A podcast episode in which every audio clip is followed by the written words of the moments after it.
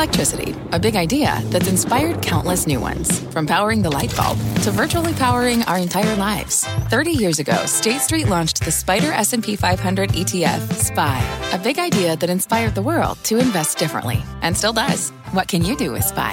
Before investing, consider the fund's investment objectives, risks, charges, and expenses. Visit ssga.com for a prospectus containing this and other information. Read it carefully before investing. SPY is subject to risks similar to those of stocks. All ETFs are subject to risk, including possible loss of principal. Alps Distributors Inc. Distributor. I'm Scott Wapner, and you're listening to CNBC's Halftime Report, the podcast, the most profitable hour of the trading day. We record this live weekdays at 12 Eastern. Listen in. Front and center of this hour, the market's amazing run rolls on. The Dow, S&P, Russell, all hitting record intraday highs today. So where will your money work best from here? Our investment committee debating that one. Joining me for the hour today, Jim Lebenthal. Kerry Firestone is the CEO of Aureus Asset Management. Josh Brown's here. So is Jon Najarian and Rob Sechan, co-founder and managing partner of New Edge Capital Group. I'll take you to the wall, show you where we're trading. I told you about the new intraday highs, really across the board. Yields are playing ball today only at 153 for the 10 year. That means stocks all across the board in the green. Look at the NASDAQ, almost 2.5%. Dow's working on 1%. That's a gain of better than 300. Farmer Jim, you got quite a nice little thing going on here today. Uh, you do. And I think uh, I'm going to stay consistent with the theme I've been on for the last month or so, which is to divide the market into three sections, two of which I find very viable right now, and the third I don't. The two sections that are viable are the value cyclicals, we're early in an economic expansion, so you should expect financials, energies, materials to do well. The second is growth at a reasonable price. This is large cap tech. You got Apple at 26 times earnings. You got Facebook at 19 times earnings. Google, Alphabet at 25 times earnings. Those are all attractive for where their earnings growth rates are. Yeah, it's Finally, not just you, have got the hyper growth stocks. I was just saying, hold your thought you for a second. Hold, hold your thought for a second because it's, it's not just you saying it; it's Rob Sechan doing it right? Rob, you just bought Apple. Love you it. bought more Apple. Tell me. We did. It, it represents exactly what, what Jim likes. I mean, uh, the value cyclicals, we've been overweight that of late. It's been very good to us. Um, this recent backup in rates gave us an opportunity to buy some names that we owned for a very long time and have been highly successful with. Apple represents probably the most attractive uh, quality growth name out there. You have a 4% uh, free cash flow yield that's growing at 30% per year. Um, sales growth 20% per year. Profit growth is is really significant. And so when we saw the pullback in price, we took advantage to add to the position. I think where we have some worries is in the stay-at-home economy names, and we want to be levered to these these uh, re-engagement names. Um, I would say we want to be in those trades until expectations get away from us. Because what tends to happen, Scott, is when you start to go along these trades, the analysts start to ratchet up the expectations. And what ends up happening is you risk missing. I think that's long into the future. So while we may be renters of these names, you know, we're going to be here for a bit. All right. Let, let, let's let's not get into those names quite yet. I want to stay sort of, you know, big picture. Um, people are trying to figure out where we go from here. Vaccine news continues to be positive. We got more of that today. We're thinking about the reopen. We're thinking about getting back to work, getting back to travel, getting back to the rest of our lives. You got a lot of liquidity. You've got the stimulus now passing yesterday. Here's Jeremy Siegel today from the Wharton School on Squawk Box. His optimism. Let's listen. When I see the amount of stimulus come, I I can see another 10% rise in stock prices 10, 12% this year. Then the Fed gets more worried and a leveling off 2022, 2023. But this, we're still in the phase where the liquidity is going to push stocks over. We're going to get those little, uh, you know, fears that are coming through, but it's going to be overwhelmed, I think, by the, the strength of the economy and the rise of corporate earnings. All right, there's Jeremy Siegel. Uh, not one to be bearish, but Carrie, what about it? Is he going to be right? 10 to 12 percent left in stocks. You go 4,400 on the S&P 500. Yeah, well, uh, that's a very interesting comment. I'm, I'm glad you put it there because the debate is between the people who own growth stocks and those who are suggesting that it's just cyclical and value stocks that will outperform this year. For the market to go up 10 to 12 percent, you must have participation in the tech, the communication services, and Amazon. Those two groups plus Amazon represent over 40% of the entire S&P 500. There is just not enough market cap in the cyclicals to get the market to go up that much, 10 or 12 percent. And if you look at the numbers, and I think this is important because people throw around these expressions all the time. If you look at the numbers, and Vinny created this chart for me, I looked at the eight periods in the last 50 years where we had strong, the strongest GDP, either after a recession or after some growth. There's five of those on this chart, and you can see that in all except one period, the Nasdaq went up and the S&P went up in all of those years, and that was true of the entire eight. So that suggests that even if last year the market took Nasdaq stocks and moved them up 44% because you know the stay-at-home mentality and working was possible, and they were able to produce great earnings. It doesn't mean that this year there's no growth in the in the tech names. I just think that it's interesting to look at those numbers and they reinforce what Professor Siegel was saying. All right, so Jon Najarian, the professor, 10 to 12 percent rise in stock prices this year. He's about as bullish as you can possibly be, you know, and still have some credibility. Yeah, he is, and. Uh, you know, a, a, lot of people accuse the professor of being a perma bull, but they do the same thing for me. Um, I, I, think you do want to bet on the stocks, Scott, uh, that are the most exposed still. Um, you know, you and I talked about it uh, almost a year ago today, Scott, uh, as we were hitting the depths of uh, the, you know, the, the pandemic when the World Health Organization called it a p- global pandemic. Yeah, one year so ago forth. today. And we saw that, yeah, we saw that severe slide. Um, then we said, you know, the light at the end of the tunnel probably isn't a train. The light at the end of the tunnel is a vaccine. Uh, we didn't know that we'd get it as fast as we have, Scott, but we said it would rage, and it has raged. When you look at stocks like MGM going from four bucks uh, all the way to where it is, or Wynn from 35 bucks back into the triple digits and things like that. There are a host of these, you know, CCL, Carnival Cruise Line, from eight bucks to uh, $28 or $27 today. I mean, these are phenomenal performances. They're not over because that's just the anticipation, Scott, of what's going to happen. We haven't actually seen them filling up those casinos, filling up those boats for American Airlines, filling up airplanes. Yeah, that's happened, but when you look, as I have, Scott, uh, at the amount of flights that are available, instead of seeing, you know, 25 flights from New York to Chicago um, on a daily basis just on one of those airlines, now you're seeing like three nonstop. So that is going to be one of those things that really starts kicking in as the vaccination program continues to roll out at this wonderful pace of 2 million a day. Fantastic news, Scott. Yeah. You know, so Josh, we, we obviously spend a lot of time talking these days about the NASDAQ and about these high growth stocks. And, you know, the Dow has almost appeared and felt like an afterthought. Well, the Dow is raising its hand today and for the last five days and saying, hey, you know, over here, don't forget about me.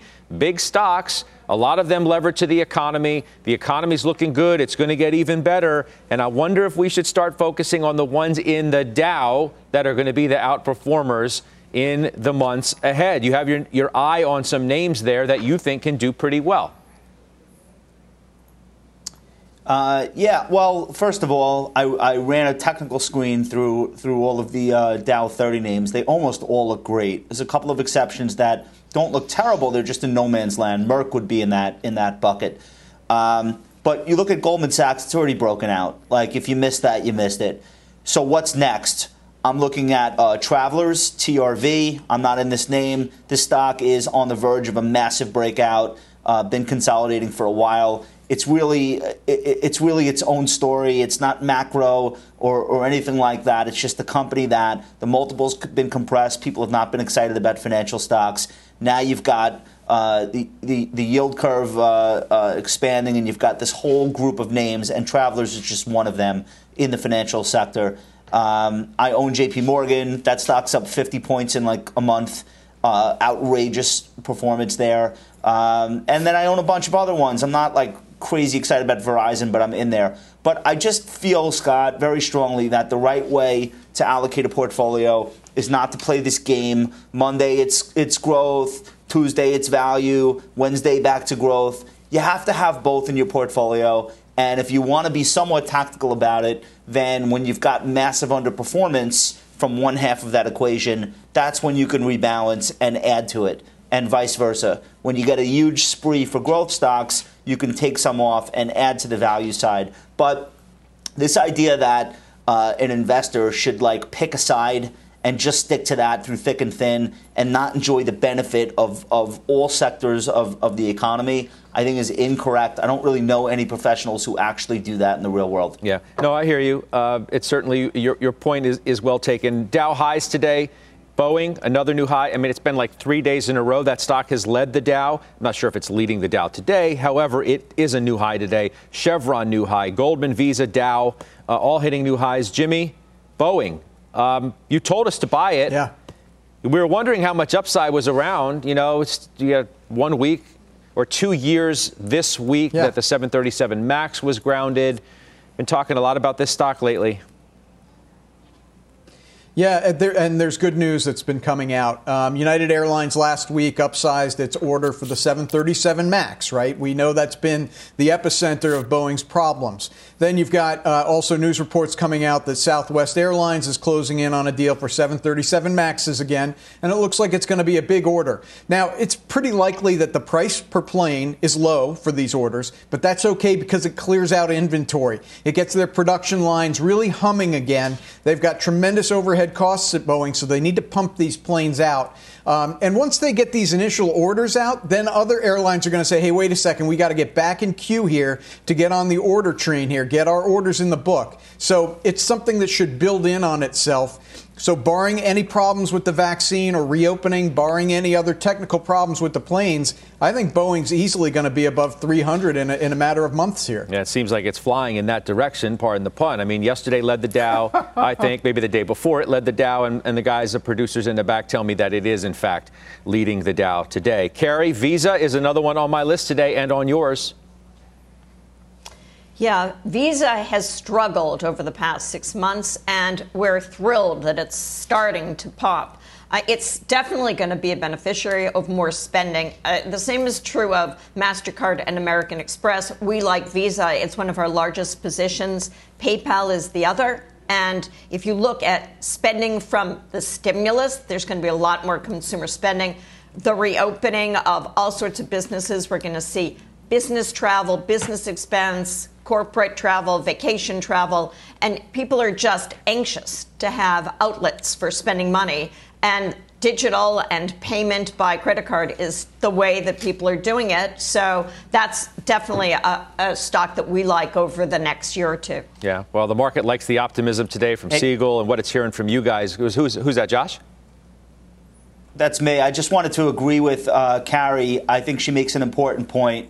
Um, there are stocks right now in the travel space. You don't have to. You don't have to own an airline uh, to get the benefit of what's about to happen. I heard it phrased: "We're about to have uh, six months of New Year's Eve every night."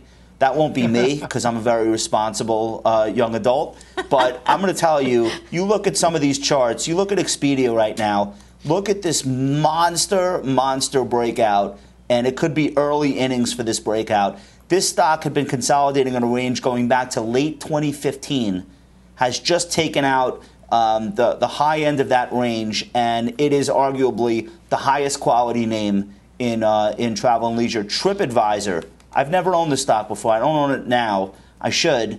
Um, they're building the Netflix of travel.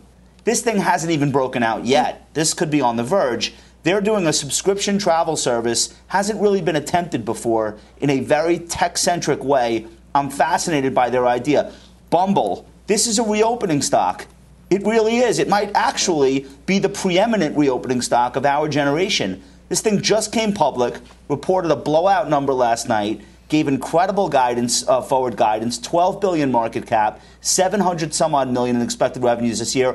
I know it's not a quote value stock or cyclical stock. It's going to work if the reopening works because there's huge pent up demand for people to get out there and meet other people. And it's not just dating. it's friendship, it's business contacts. This could be the next great brand in, in social networking. So there are a lot of names out there that are just starting to move higher or haven't even yet that are going to play into what Carrie just said. And I think it's a very, very important topic. It defies the growth versus value paradigm. Mm. That's not what's important yeah. now. Yeah. What's important is the reopening. Yeah, no, no question about it. And Jon Najarian, you know, it's what we've been talking about in, in the last few weeks. It feels like the base case is boom. The only question is how big. Right. And, and Scott, uh, you know, we, we've seen that dramatic pullback in rates. And yeah, it sounds like a broken record, but that is the pause that refreshes. That is why and how we can move higher. Sure, we can tolerate 2% or even 3%. And we all know we were experiencing rallies when the 10 year was at those levels. But again, it's how fast we get there, Scott, and how nervous the, mar- the market and the bonds, which is really the foundation under the market, um, how nervous they get if all of a sudden it's out of control. It's not out of control. It's very much stable, and that's why you're seeing these kinds of reactions like uh, we're seeing today. Yeah, in names like Chevron, which I said was on my list. Rob Sechan, your favorite name in energy, new high out of the Dow today. Yes, no doubt. And again, we, we entered the trade in Q4 of last year. Felt it was the best way. The best way to play it was bigger and more diversified, the better. Um, Exxon certainly falls into that camp where Chevron has a lot lower leverage. Um, they also have a, a, little bit of a different geographic footprint, so we played it that way. We also bought we also bought XLE. I got to tell you, I completely agree with everybody that this reopening trade's going to hit a little different. Last year was about goods and services, whether that be stay at home based services, stay at home based goods. The dancing in the streets is going to come from experience based spending. And that's travel, like Josh mentioned. And I think it's just going to be a really different playbook this year. And I do think we're going to get some scares from service inflation and experience inflation, just like we saw goods inflation last year. But those are simply scares. And I do think this is the best way to play kind of the reopening is by how do you dive in to have those experiences? Yeah. Is, is it the gaming stocks, yeah. et cetera, the travel stocks? it's going to work. There's no question that there's huge pent up demand. I, I, do agree with Josh, though, that it, you know it, it's a it's a fallacy almost to talk about sort of stay at home stocks versus reopen stocks. Where essentially, you know, if you are counting on a change, at least somewhat in the interest rate paradigm, it just affects stocks with higher multiples, whether they're, I mean, they could be, be from any category. It doesn't necessarily have to be a stay at home name. It's just going to cause a re rating in some mm-hmm. of those stocks. I mean, that's what Brad Gerstner was talking about. Altimeter's Brad Gerstner, when he was with us yesterday, he thinks a correct a correction in some of those stocks is not over. Let's listen. We can kick it on the other side. If you ask me, we're somewhere in the middle in terms of the correction. Uh, you know, for uh, for for growth companies, I think some of them have already fully corrected. Right? You take something like Zoom; it's already trading at pre-COVID multiples but there are other companies that we think have a you know have further to go for us our portfolio and our exposures we added a bunch of hedges and protection over the course of the last couple months we've been taking those off over the course of the last two weeks and adding to the positions we love at what we think are more fair and sustainable prices so how about that farmer jim i mean look there are a lot of growth stocks that are tremendously off of their record highs Fastly is down, that sort of leads the pack, down 46% yeah. Yeah. from the high that it hit on October 13th of 2020.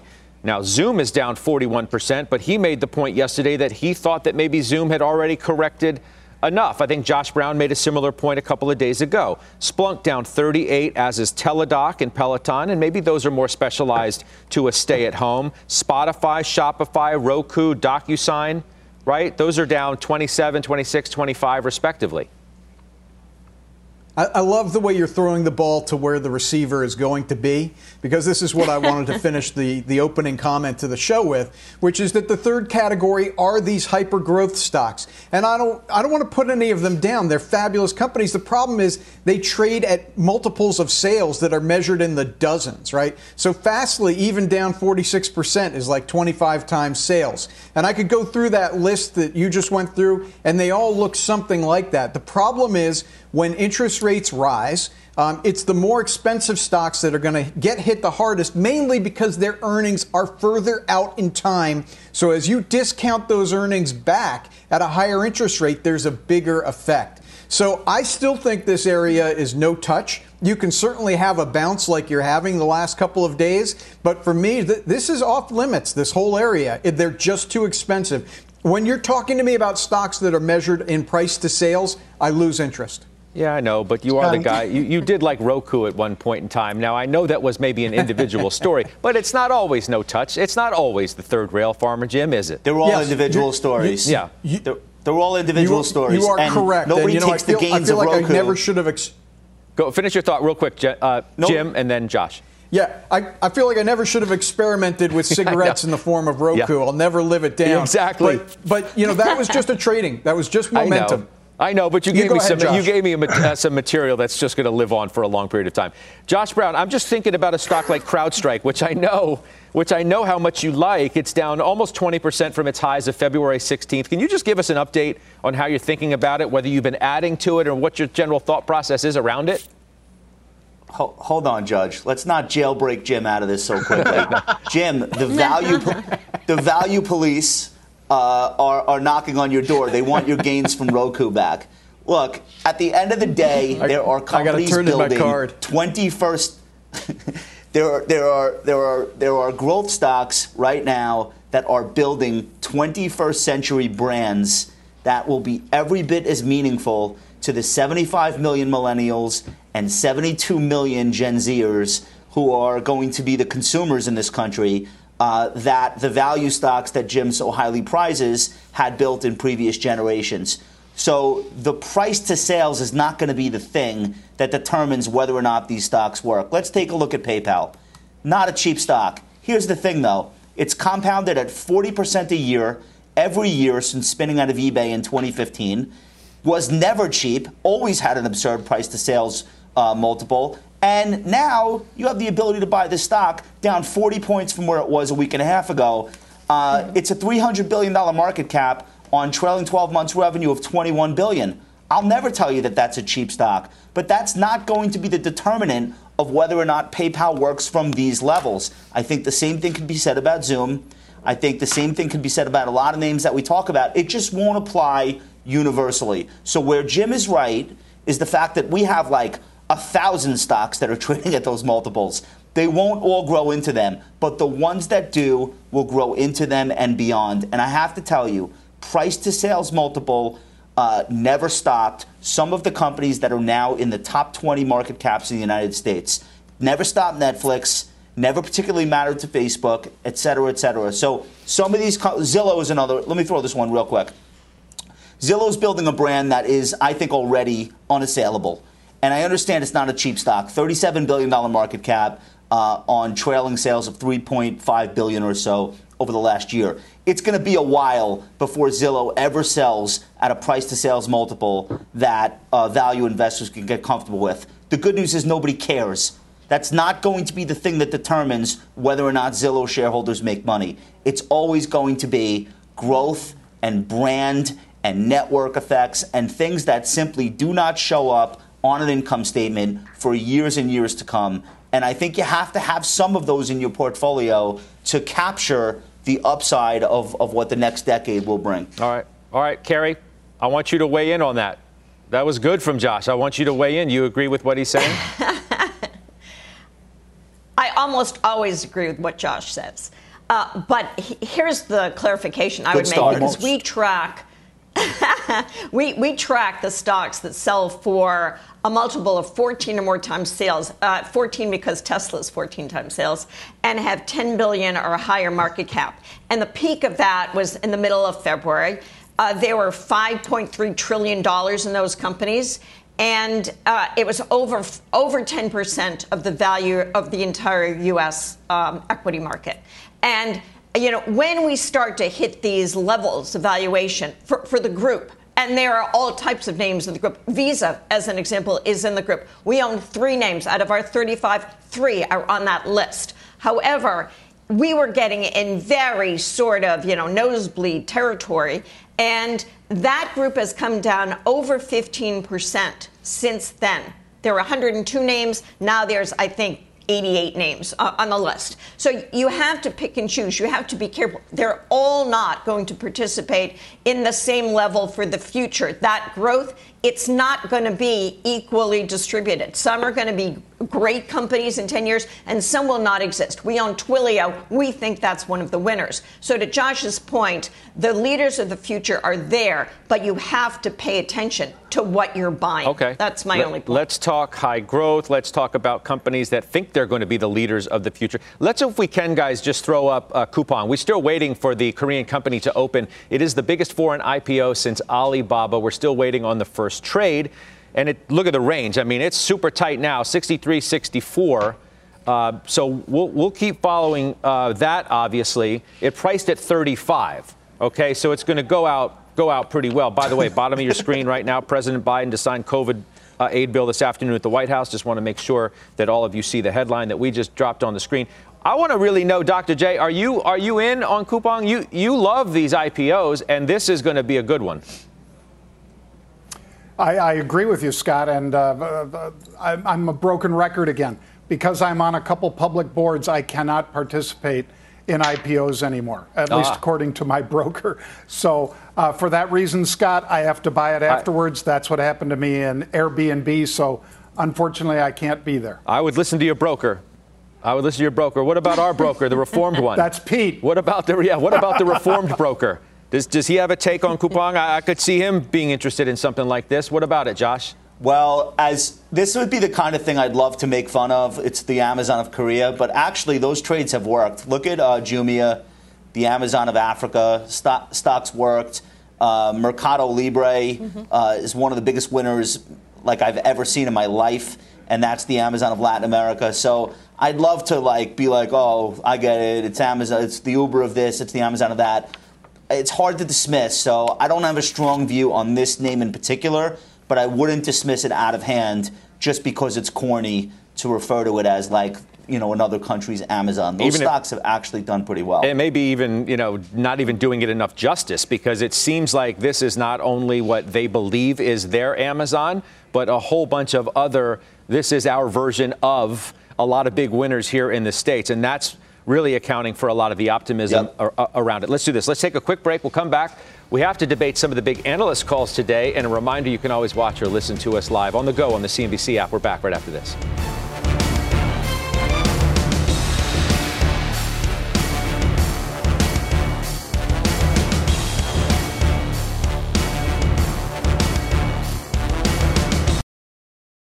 Old Dominion Freight Line was built on keeping promises. With an industry leading on time delivery record and low claims rate, we keep promises better than any other LTL freight carrier because we treat every shipment like it's our most important one. Visit ODFL.com to learn more.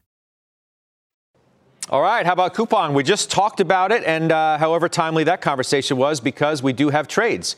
You could take a look there. It has opened higher by some 77 percent. It's currently trading a little north of 60. Well, I'll just say about 62 bucks again after pricing at 35. It is the biggest foreign IPO. This from Korea, uh, the biggest foreign IPO in the United States since Alibaba. So we'll continue to watch what is another wildly successful IPO. Rahel Solomon is keeping her eyes today on our calls of the day. Rahel. Hi, Scott. Yeah, so let's start with Costco going to overweight at Wells Fargo. Price target here goes to 370 from 340 a share. So, Scott, despite the pandemic induced rally, the stock is 16% from its November high. The note saying that a backslide to pre pandemic levels for the stock is wrong because Costco should be able to keep some of those gains Plus, membership fees are likely to increase, and it has a strong business outlook.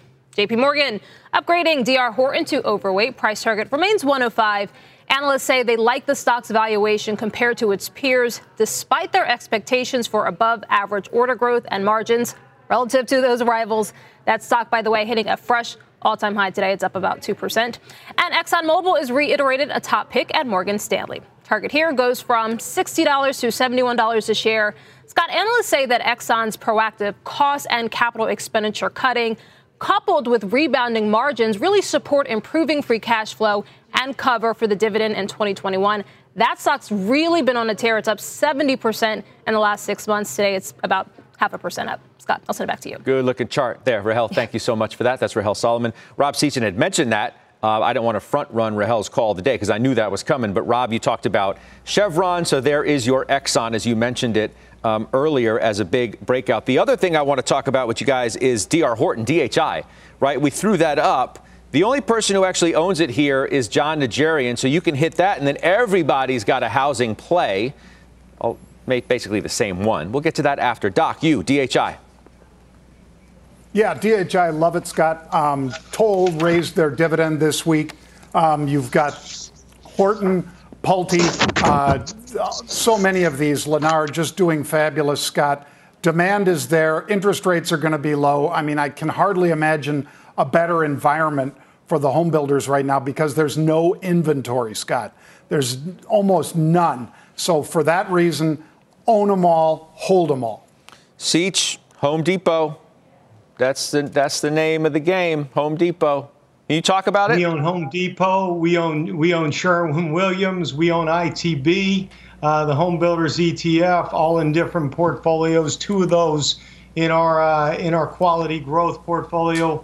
We're big believers that these are going to be participants as as consumers start to re-engage spending. I mean, these checks are coming, Scott, and uh, everybody's going to spend them differently. But we think a lot of it's going to go into uh, these type of names. Plus, there's this this huge deurbanization trend that I think, you know, may slow down a little bit as we as we reopen. But when you talk to people that work in architecture, people that work in home building, there's no inventory. There's no ability to even get a seat at the table to meet with one of these folks. So I think there's going to be a lot of spend in these areas. Wow, I mean, a lot of love for Sherwin uh, on this show. Jim, you own it. Carrie, you do too. What's so hot about Sherwin Williams? Well, as you know, Scott, I've owned this stock for a long time. I mean, I think that we talked about how paint can't fly, which is why it can't be an internet play. You've got to go to the paint store, contractors, individuals. And we felt that last year was a fantastic year for it. the comps per store were up high single digits. And this is going to continue because everybody put an addition onto their house. They're not through painting. There's an awful lot of work to be done. And if home building becomes this explosive category this year, and I think John is right, those stocks look technically very strong. But that should play out for Sherwin Williams and for Home Depot, which we just added to because the stock has been weak over the past few months didn't participate in the rally of the reopening stocks at all because it, it was open last year, but we think we'll have a good year this year. I mean, it's almost not fair. You, you, you know that the farmer must spend literally half his weekend at Home Depot or a similar like retailer, that. right? Tractor I mean, if supply. you if you Tractor didn't supply. if you didn't own Home Depot, Farmer Jim, I'd say, what in the heck is wrong with you? Uh, it is. You know what? It does put a smile on my face when I go in there. I mean, I don't even have to have an agenda. I can you should have an orange apron yourself. We're going to get you one. uh, you know what the real crime is? Is that I the real crime is I don't own Tractor Supply. But well, that's we'll save that for another day. Oh my goodness, but, that's like Home blasphemy. Depot, I know. I know. I know. I probably shouldn't have said it, but I'm trying to get over the Roku uh, dalliance. Um, Home Depot or Sherwin Williams, you know, both of them, when we talk about good management, it's what do they do with capital? Both of these companies have invested capital that is showing up now in enormous free cash flow generation that they return to shareholders. And Home Depot is an obvious one. Sherwin Williams, we don't talk about this too much. They bought Valspar about four years ago. That thing just skyrocketed their free cash flow. They're paying down debt, they're increasing their dividends. They're going to be buying back shares soon, too. I like both companies companies, uh, they're, they're, they're just wonderful for me. You know, you, you need to buy at least like one share of Tractor Supply. I'm looking at it right now. Let's let's throw that up. Oh, I mean, it's up three percent today.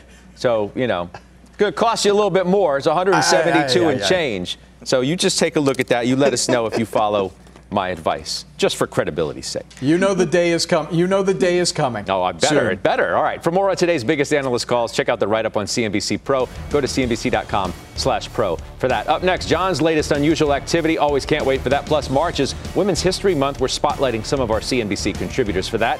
Here is Sandhill Global Advisors CIO Brenda Vingiello with her own advice on taking risks.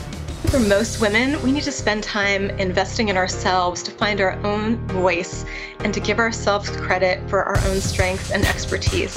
I think so often that men will raise their hand or ask for opportunity, even if it's at the fringe of their ability, while many women uh, choose safety instead of taking a chance like that. But I think for many, it can be very rewarding, personally and professionally, to take that chance, even though there is some risk of failure. B2B selling is tougher than ever, and we feel your pain. If you're struggling to close deals, consider giving LinkedIn Sales Navigator a shot. This sales intelligence platform helps professionals like you engage high value customers, drive higher revenue, and increase sales performance. Sales Navigator also guides you in targeting the right buyers, highlights key signals such as job changes or which accounts you should prioritize, and uncovers hidden hot prospects so you can find those buyers that are most likely to convert. Fueled by LinkedIn's 1 billion member platform, Sales Navigator gives you the most up to date first party data, enabling you to unlock conversations with the people that matter. Right now, you can try LinkedIn Sales Navigator and get a 60 day free trial at linkedin.com slash halftime report. That is linkedin.com slash halftime report for a 60 day free trial. Let LinkedIn Sales Navigator help you sell like a superstar today. Just go to linkedin.com slash halftime report and get started. Welcome back to the halftime report. I'm Rahel Solomon, and here is your CNBC News update at this hour. A UN human rights expert says that Myanmar's military has murdered at least 70 people since the coup began. He's calling for sanctions on military leaders and an oil company owned by the military. Molson Coors says that it has been hit by a cyber attack that's caused disruptions in its operations and shipping. The company says that it has hired a forensic IT firm to help restore systems as soon as possible. Mississippi Governor Tate Reeves has signed a bill banning transgender athletes from competing on girls' or women's sports teams, and more than 20 states are also considering similar bans. And staying with sports, the men's basketball team for Duke University has pulled out of the Atlantic Coast Conference tournament because of a positive COVID test. The school's athletic director says that the Blue Devil season is over, ending their streak of 24 consecutive NCAA tournament appearances. But Scott, the coach of Duke, saying, look, it's been a really challenging season for sports overall. Clearly, the, the challenge still exists. Yeah, not the same March Madness without Duke. Nope. But it's the way it is, unfortunately. Rahel, thank you. Let's get a touch uh, again on uh, Coupang. Again, biggest IPO, foreign wise, uh, foreign IPO, I should say. Uh, since Alibaba. Uh, we showed you price 35, uh, opened a little bit higher than what it is now. I think the highest gain of the day was about 77%. Uh, so it's dropped off a little bit, but following Roblox, you got two, two for two uh, over the last couple of days. All right, let's do unusual activity. Doc, what you got? Well, two for two yesterday, Scott. XLE and DraftKings both zoomed to the upside. Today, we're hoping for the same. JMIA, Scott. These are options on the uh, Amazon of Africa, and they expire next Friday, not this Friday. Uh, they are the 48 strike calls with the stock at 46.65. I bought those. I'll probably be in them about a week, Scott. Second one um, is Constellium. It is uh, CSTM. These are May options at the 17 strike with the stock at about $16. Uh, they bought a lot of these really quick, Scott. We jumped in there with them. Since they're that far out into the future, I'll likely be in these about six weeks, like the uh, uh, upside for both of these two calls. All right, Dr. J, thank you very much for that. Ask Halftime is next. Give us your questions. We'll you can send one by video too. We'll play it on the air. Email us. Ask Halftime at cnbc.com. Be right back.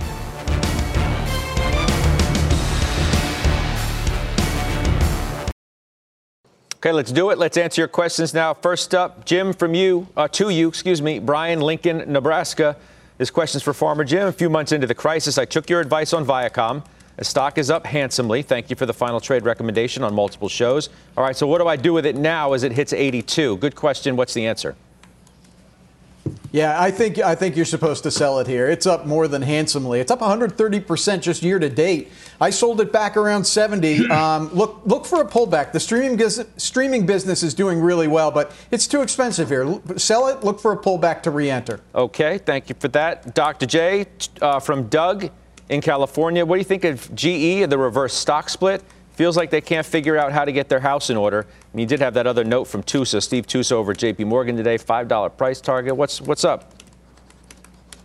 Well, I certainly love the performance so far, Scott. Uh, And the fact that they're going to put it to a shareholder vote on this one for eight reverse stock split, I think, is a positive. It doesn't, of course, change anything about uh, the market direction for the stock, but they wanted a triple digit stock. They're going to get it now, Scott. Yeah, I mean, but would, would you you still own the calls? Oh yeah, oh yeah, and uh, I'll of course. Uh, with this stock split, again, with that May approval, that's when the meeting is that they'll ask for the shareholder approval. I, I, think that this is something that attracts more interest again, but it doesn't really change anything fundamentally. But I do like it. Okay. Josh, to you, Greg in Florida, what's going on with Wingstop? Wingstop is having a little bit of a cultural moment. Last week, uh, Drake's new EP came out. There were three tracks. The best of the three was called the Lemon Pepper Freestyle with uh, uh, Rick Ross. And Ricky Rose actually owns a number of Wingstop locations. He's the biggest boss that you've seen thus far. So I think uh, technically does not look as good as the lemon pepper wings actually taste. 123 is support going back, let's say, to uh, the spring of 2020. If it falls below there, it tells you the buyers did not appear where they should have and something has changed. If it stays above, I think it could be okay. Uh, but this is not my type of setup. Uh, and I much prefer the garlic parmesan. All right, uh, Josh, keeping it real as always. He's our culture czar. Thank you for that. All right, Carrie, American Tower. It's from Adrian in Massachusetts. Is it a buy for 5G? Oh, Adrian, my home state here. So AMT has been a really rough stock. In fact, since last July, it's been basically trading down, and that almost coincides when when T-Mobile and Sprint merged, and they lost some of their rentals because of those two customers becoming one. And we think that discount is now in the stock price, and it is time to buy the stock here, and we expect the next year or two to be very good for AMT. American Tower. All right, we have a bonus question for you, Farmer Jim, from Steve in New Jersey. Why is the GM position you put me in down on the day when the market is ripping everywhere else? Should I should I buy more or just start listening to others on the investment committee? Oh, oh it's Steve Weiss. Steve, Steve Weiss. it's Weiss. Listen, I love that Steve so is in GM Steve, Steve, you got to do what you've done with Boeing and Cliffs and just stick with it. For some reason, you keep getting in and out of GM. I've never told you to do that. I've told you to buy and hold GM. Buy and hold GM, Steve. All right, you're a good sport, Jimmy. Thank you. Coming up, the 10 year yield is back above 1.5%. We've got more on that move in the futures outlook. We got a trade coming up for you next.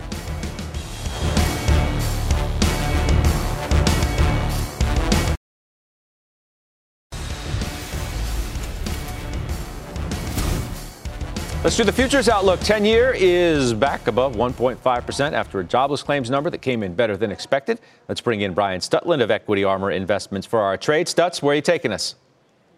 Well, rates continue to tick up all year long. The channel has been higher on all this stuff. But having said that, I think we're seeing some demand now at these levels. When you look at Verizon being able to issue 108 billion dollars of debt when they really only initially wanted to do 25 billion is amazing. The Treasury auctions of the past couple days for 10 year and less dated notes have gone pretty well. So I think there's going to be some support around this level. I'd actually dip in for a short term trade and buy the June futures contract and the 10 year note because I think we're a little oversold right now. So I'd buy it at 132.20, looking for it to trade up to 133.20 with a quick stop down at 132 just for a short term trade here you know, I'm risking about 625 bucks to make a thousand. I think the risk reward lines up great. I think we're going to tend to hold this area. We, are starting to see a little demand. I mean, further out, maybe not so good, but for now, I think it's great. Goes Brian Stutland. Thank you very much. We will take another break. We'll come back. We'll finish with final trades. Missed the show? Don't sweat it.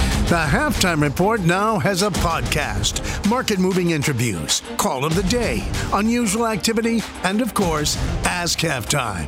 Look for us on Apple Podcast or your favorite podcasting app and subscribe to the Halftime Pod today. On the edge tonight, 6 p.m. Eastern. I hope you'll join me. One year into the pandemic. Did lockdowns actually work? Or do more harm than good to the economy? Plus, does America need sports? Jemele Hill with us tonight. She says America's emotional connection to big money athletics has been grossly overestimated. Join me tonight, 6 p.m. Eastern Time. TRB, you're hanging with me a little bit tonight, right? I'll be there. All right, looking forward to that. Give me a final trade. Uh, Simon Property Group, my favorite reopening stock right at the moment. Stock's going higher, paying a 5% yield while you wait. Okay. Carrie, what do you have for us? American Waterworks, AWK. It's a play on infrastructure spending. It's an ESG positive stock as it's water, and the stock is on sale. It's down 12% this year. Okay. Rob Sechan. Ford Motor Company, it's down a little bit today, but it's trading at 12 times next year's huge reopening beneficiary, and they're making progress in the EV market. Okay. Jon Najarian, Dr. J. Why, why, Scott? Uh, why, why is the symbol? It's a Chinese uh, social media play. Bought it this morning. You know, Farmer Jim, I really was hoping that Tractor Supply was going to be on this list for obvious reasons. I guess I'll have to wait. I guess I'll have to wait. What do you got? I'll see you tomorrow, Scott. Listen, I love Rob with the uh, E Mustang call, but uh, for Steve Weiss, Josh Brown, and myself, we're sticking with GM. We've got diamond hands. Hey, Weiss, you're my man. I need you to hodl this Diamond stuff. All right. All right. Good I stuff. I like both, Enjoy, enjoyed it, guys. Thank you. Thanks so much for watching. You've been listening to CNBC's Halftime Report, the podcast.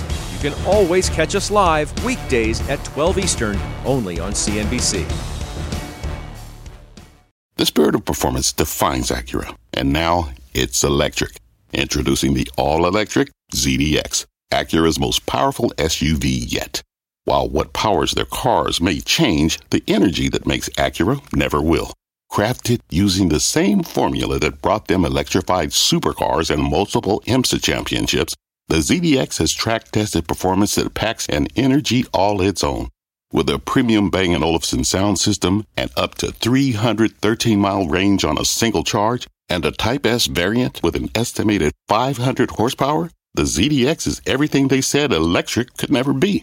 It was built with the driver in mind, just like Acura's been doing since the beginning. We could talk all day, but the only way to experience this electric performance is to drive it yourself. Unlock the energy and order yours at Acura.com.